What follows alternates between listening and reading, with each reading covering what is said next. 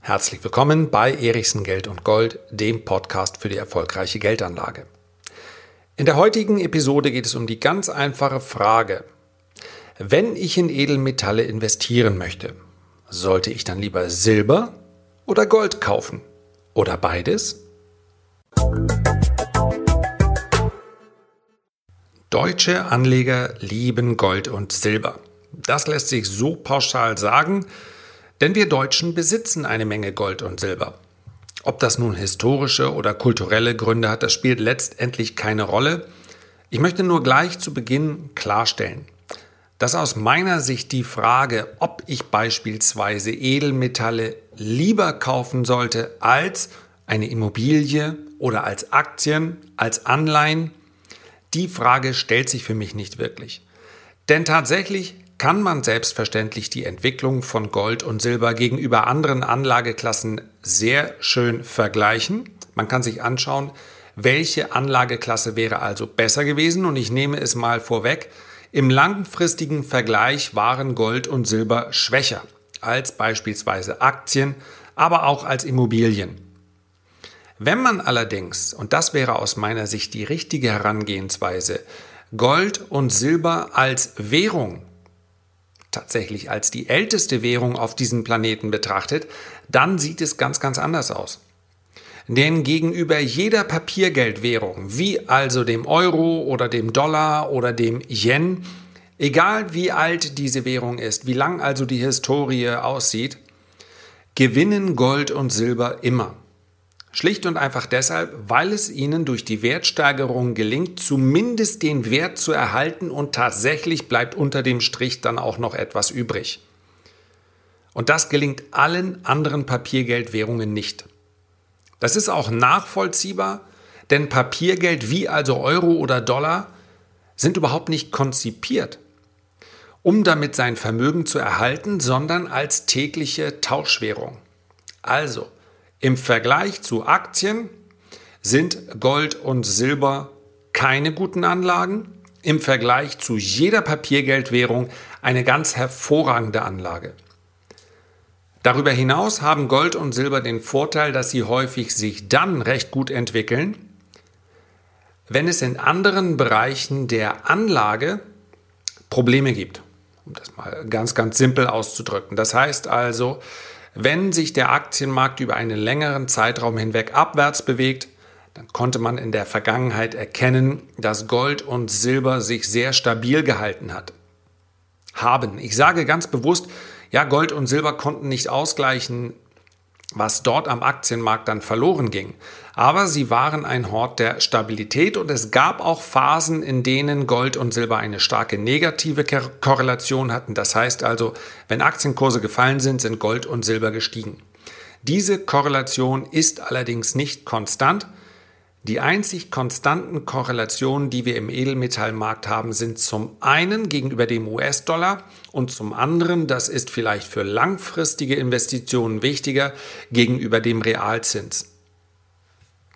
So, persönlich halte ich einen Anteil, einen Vermögensanteil, je nach Vorliebe zwischen 7 und maximal 15 Prozent in Gold und Silber für sinnvoll. Und das ist selbstverständlich auch Geschmackssache. Persönlich gehe ich bei sehr langfristigen Anlagen von einem physischen Besitz aus. Nun soll es aber in der heutigen Episode darum gehen, was ist denn besser, Gold oder Silber? Oder gibt es überhaupt ein besser? Tatsächlich, wenn man das ganz objektiv betrachtet, dann sprechen einige Gründe für den Goldbesitz. Der ganz wesentliche Grund ist aber der steuerliche. Wenn ich Gold länger als ein Jahr halte, dann sind die Kursgewinne, die ich dort erziele, zumindest wenn ich Gold dann wieder verkaufe, steuerfrei. Das gilt zwar auch für Silber, bei Silber muss ich allerdings beim Ankauf 19% Mehrwertsteuer bezahlen. Seit 2014 Vorher gab es eine reduzierte Steuer von 7% und es gibt auch heute noch differenzbesteuerte Münzen. Ja, das ist eine Möglichkeit, diese Silberbestände günstiger aufzubauen. Tatsächlich ist es dann so, dass bei der Einfuhr aus dem Ausland eine Einfuhrumsatzsteuer von 7% für den gewerblichen Händler anfällt. Und wenn der Händler das Silber nun weiterverkauft, dann muss er diese 19% Mehrwertsteuer nicht auf den vollen Nettoverkaufspreis ausschlagen, sondern auf die Differenz, die sich aus Einkaufspreis und Bruttoverkaufspreis ergibt. Und dann spricht man von der Differenzbesteuerung. Das hört sich jetzt relativ kompliziert an. Man darf sich einfach nur merken, Gold und Silber sind beide nach einem Jahr steuerfrei, die Kursgewinne daraus. Beim Ankauf gibt es keine Mehrwertsteuer im Goldmarkt. Bei Silber gibt es die Mehrwertsteuer von 14 Prozent, aber auch die Möglichkeit, differenzbesteuerte Produkte zu kaufen. So, wie immer, wenn es um Steuer geht, dann weise ich darauf hin, ich bin kein steuerlicher Fachmann und ich darf auch keine Beratung vornehmen. Also, wenn du dir in irgendeiner Form unsicher bist, dann frag vorher den Steuerberater oder nutze andere Informationsquellen, die möglicherweise versierter sind als ich. Die, unter steuerlichen Aspekten macht also äh, Gold mehr Sinn. Es gibt dennoch durchaus Argumente, die auch für Silber sprechen. Zum einen, und das ist sicherlich das wichtigste Argument, es gibt so etwas wie das Gold-Silber-Ratio. Das kannst du ganz einfach äh, selbst rausbekommen. Ich gehe jetzt mal auf die aktuellen Kurse. Du wirst es vielleicht im Hintergrund äh, klicken, während ich diese Episode aufnehme handelt Gold bei 1477 US-Dollar. Und ich teile jetzt diesen Goldpreis durch den Silberpreis, der ist bei 17,14 Dollar und erhalte ein Ergebnis von 86,17, also 86 abgerundet. Damit haben wir das aktuelle Gold-Silber-Ratio. Mit diesem Gold-Silber-Ratio wird dargestellt, wie viele Unzen Silber brauche ich, um eine Unze Gold zu kaufen.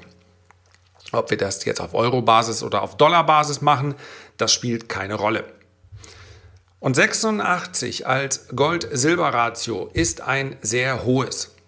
Im Durchschnitt bewegte sich das je nach betrachteten Zeitraum also zwischen 50 und 65. Wir haben in diesem Jahr 2019 schon absolute Spitzenstände knapp an die 96 gesehen. Das war das Allzeithoch. Höher war dieses Gold-Silber-Ratio nicht. Aber noch immer lässt sich die Aussage treffen, gemessen an dem, was Gold kostet, ist Silber relativ günstig.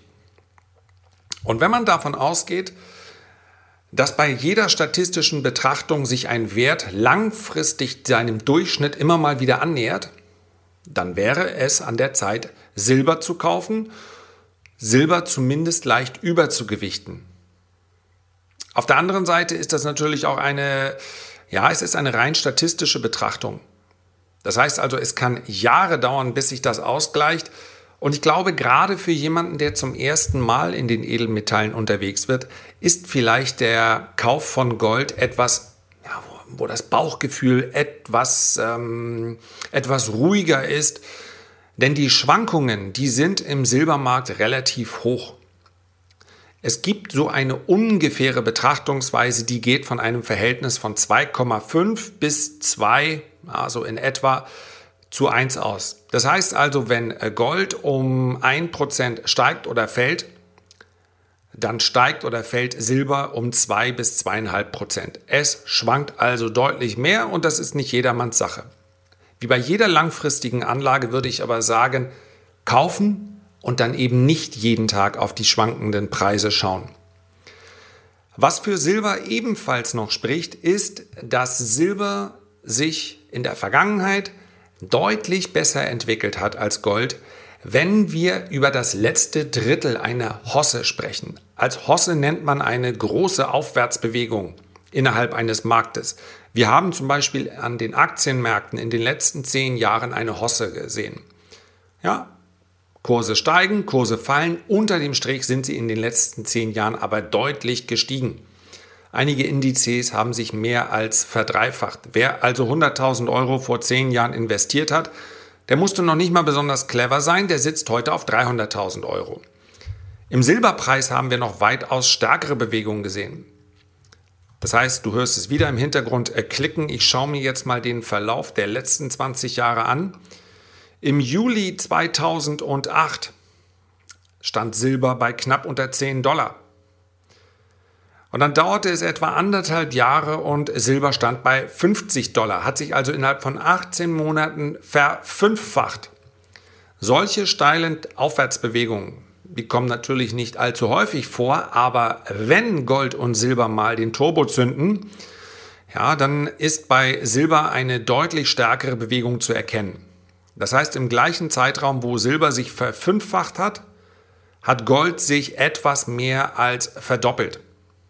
Und das spricht natürlich dafür, dass wenn man, ja, wenn man die Erwartungshaltung hat, dass vielleicht weil Papiergeldwährungen immer weiter inflationiert werden müssen aufgrund hoher Staatsschulden, sollte das so kommen, dann stehen wir vor einem im wahrsten Sinne des Wortes äh, goldenen Jahrzehnt. Dann dürften Edelmetalle davon deutlich profitieren. Und dann könnte es natürlich auch interessant sein, einen, zumindest einen Anteil an Silber zu haben. Silber gilt ja, und das ist tatsächlich ein äh, Vorteil für jeden Sparer, nicht umsonst als das Gold des kleinen Mannes. Das ist nicht etwa abwertend gemeint, sondern hängt schlicht und einfach damit zusammen, dass ich, wenn ich beispielsweise für 1000 Euro mir Gold kaufen möchte, dann bekomme ich dafür nicht so schrecklich viel, bekomme ich nicht mal eine Unze. Eine Unze sind 31,1 Gramm. Ich bekomme aber schon eine ganze Menge Silber, was ich da in der Hand halten kann. Das ist natürlich eine reine Gefühlssache. Aber tatsächlich würde ich sagen, für den Einstieg ist Silber nicht schlecht. Man hat was in der Hand, sollte selbstverständlich auch darüber nachdenken, wo lagere ich das Ganze. Und dann möchte ich abschließend noch sagen, wie ich das persönlich mache. Ich habe in etwa die Hälfte meiner Edelmetallbestände in Silber. Das ist mehr, als ich heute empfehlen würde, liegt aber auch daran, dass ich Silber noch zu einer Zeit um die Jahrtausendwende gekauft habe, als Silber noch nicht mit dem vollen Mehrwertsteuersatz besteuert wurde. Und das ist natürlich ein großer Vorteil gegenüber den 19 Prozent, die wir heute haben, zumindest wenn wir die Differenzbesteuerung nicht in Angriff nehmen. Und auch sonst würde ich mich durchaus als eher spekulative Natur bezeichnen. Wenn ich so einen groben, ja, eine grobe Marschrichtung vorgeben würde, dann würde ich meinen, in etwa drei Viertel Gold, ein Viertel Silber. Mit so einer Aufteilung ist man sicherlich ganz gut bedient. Wer noch gar kein Gold oder Silber hat, der wird hoffentlich spätestens jetzt darüber nachdenken, sich die ein oder andere Unze, ja bestenfalls nicht unter das Kopfkissen zu legen, sondern an einen guten und trockenen Aufbewahrungsort. Herzlichen Dank für deine Aufmerksamkeit.